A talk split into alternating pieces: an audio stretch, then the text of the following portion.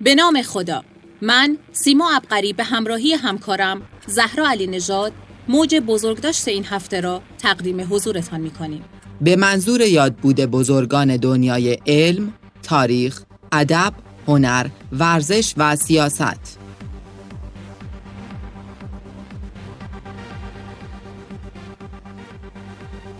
ناصر خسرو انوش انصاری.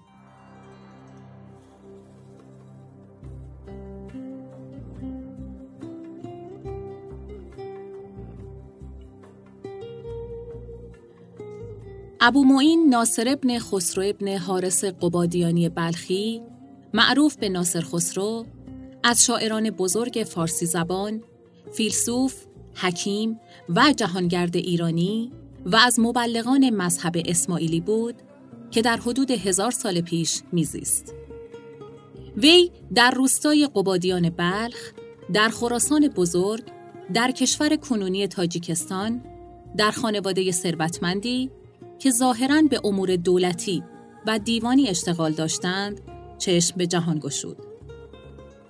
وی بر اغلب علوم عقلی و نقلی زمان خود از قبیل فلسفه، حساب، طب، موسیقی، نجوم و کلام تبهر داشت و در اشعار خیش به کرات از احاطه داشتن خود بر این علوم تأکید کرده است. ناصر خسرو به همراه حافظ و رودکی جزء سه شاعری است که کل قرآن را از برداشته است. وی در آثار خیش از آیات قرآن برای اثبات عقاید خودش استفاده کرده است. ناصر خسرو از ابتدای جوانی به تحصیل علوم متداول زمان پرداخت و قرآن را از بر کرد.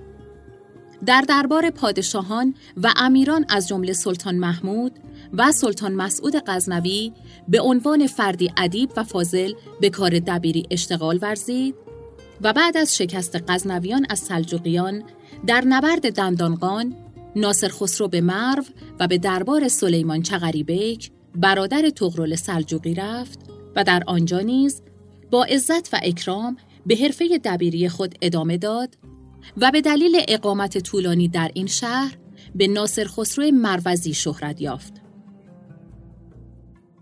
وی مدت هفت سال سرزمین های گوناگون از قبیل آذربایجان، ارمنستان، آسیای صغیر، حلب، ترابلوس، شام، سوریه، فلسطین، جزیرت العرب، قیروان، تونس و سودان را سیاحت کرد و سه یا شش سال در پایتخت فاطمیان یعنی مصر اقامت کرد و در آنجا در دوران المستنصر بالله به مذهب اسماعیلی گروید.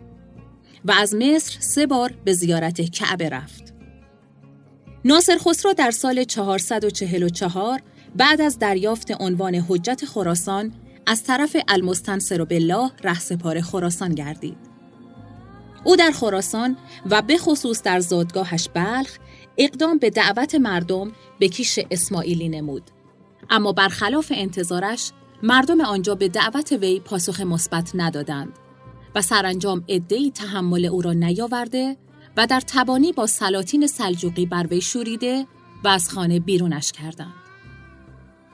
ناصر خسرو از آنجا به مازندران رفت و سپس به نیشابور آمد و چون در هیچ کدام از این شهرها در امان نبود به طور مخفیانه میزیست و سرانجام پس از مدتی آوارگی به دعوت امیرعلی ابن اسد یکی از امیران محلی بدخشان که اسماعیلی بود به بدخشان سفر نمود و بقیه 20 تا 25 سال عمر خود را در یمگان بدخشان سپری کرد. ناصر خسرو یکی از شاعران و نویسندگان درجه اول ادبیات فارسی است که در فلسفه و حکمت دست داشته. آثار او از گنجینه های ادب و فرهنگ ما محسوب می گردند. او در خداشناسی و دینداری سخت استوار بوده است و مناعت طبع، بلندی همت، عزت نفس، سراحت گفتار و خلوص از سراسر گفتارش آشکار است. وی در یکی از قصاید خیش می‌گوید که به یمگان افتادنش از بیچارگی و ناتوانی نبوده. او در سخن تواناست و از سلطان و امیر ترس ندارد. شعر و کلام او سحر حلال است. او شکار هوای نفس نمی شود او به یمگان از پی مال و منال نیامده است و خود یمگان هم جای مال منال نیست. او بنده روزگار نیست چرا که بنده آزانیاز نیست. این آزانیازند که انسان به درگاه امیر و سلطان می آورند و می مانند. وی جهان فرومایه را به پشیزی نمی خرد. او به آثار منظوم و منصور خیش می نازد و به علم و دانش خیش فخر می کند. این کار او گاه خواننده را وادار می کند که وی را یک شخص خودستا، مغرور و خودپرست قلمداد کند. آثار ناصر خسرو عبارتند از دیوان اشعار فارسی، دیوان اشعار عربی که متاسفانه در دسترس نیست، جامع الحکمتین که رساله است به نصر دری یا فارسی در بیان عقاید اسماعیلیان، خان الاخوان که کتابی است به نصر در اخلاق و حکمت و موعظه. زاد المسافرین که کتابی است در بیان حکمت الهی به نصر روان فارسی شامل سی پرسش و پاسخ آنها. وجه دین رساله است به نصر در مسائل کلامی و باطن و عبادات و احکام شریعت. بستان العقول و دلیل المتحیرین که از آنها اثری در دست نیست. سفرنامه این کتاب مشتمل بر بخشی از مشاهدات سفر هفت ساله ایشان بوده و یکی از منابع مهم جغرافیای تاریخی به شمار می آید. سعادتنامه رساله است منظوم شامل 300 بیت. روشنایی نامه این رساله نیز به نظم فارسی است. غیر از کتاب ها و رساله های فوق، کتاب ها و رساله های دیگری نیز به حکیم ناصر خسرو نسبت داده شده است. که بعضی افراد در تعلق آنها تردید کردند. نام این کتاب ها و رسالات عبارت است از اکسیر اعظم در منطق و فلسفه و قانون اعظم در علوم عجیبه المستوفی در فقه دستور اعظم تفسیر قرآن رساله در علم یونان کتابی در سحریات کنز الحقایق رساله موسوم به سرگذشت یا سفرنامه شرق و رساله موسوم به سر الاسرار. مهمترین و معروفترین اثر ناصر خسرو سفرنامه ناصر خسرو است که به زبانهای متعددی ترجمه شده است.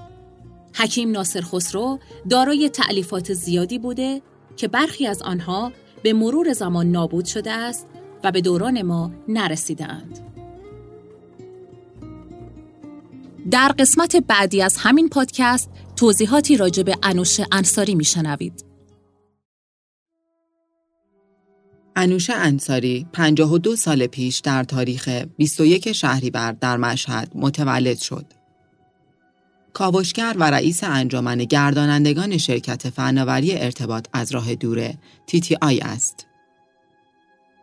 انوش انصاری اولین زن گردشگر فضایی و چهارمین نفری است که هزینه سفر فضایی خود را پرداخت کرده است. در سال 2015 میلادی جامعه ملی فضای آمریکا جایزه پیشگام فضا را به انصاری نخستین زن گردشگر فضایی اهدا کرد. وی در 18 سالگی به همراه خانواده اش به آمریکا مهاجرت کردند.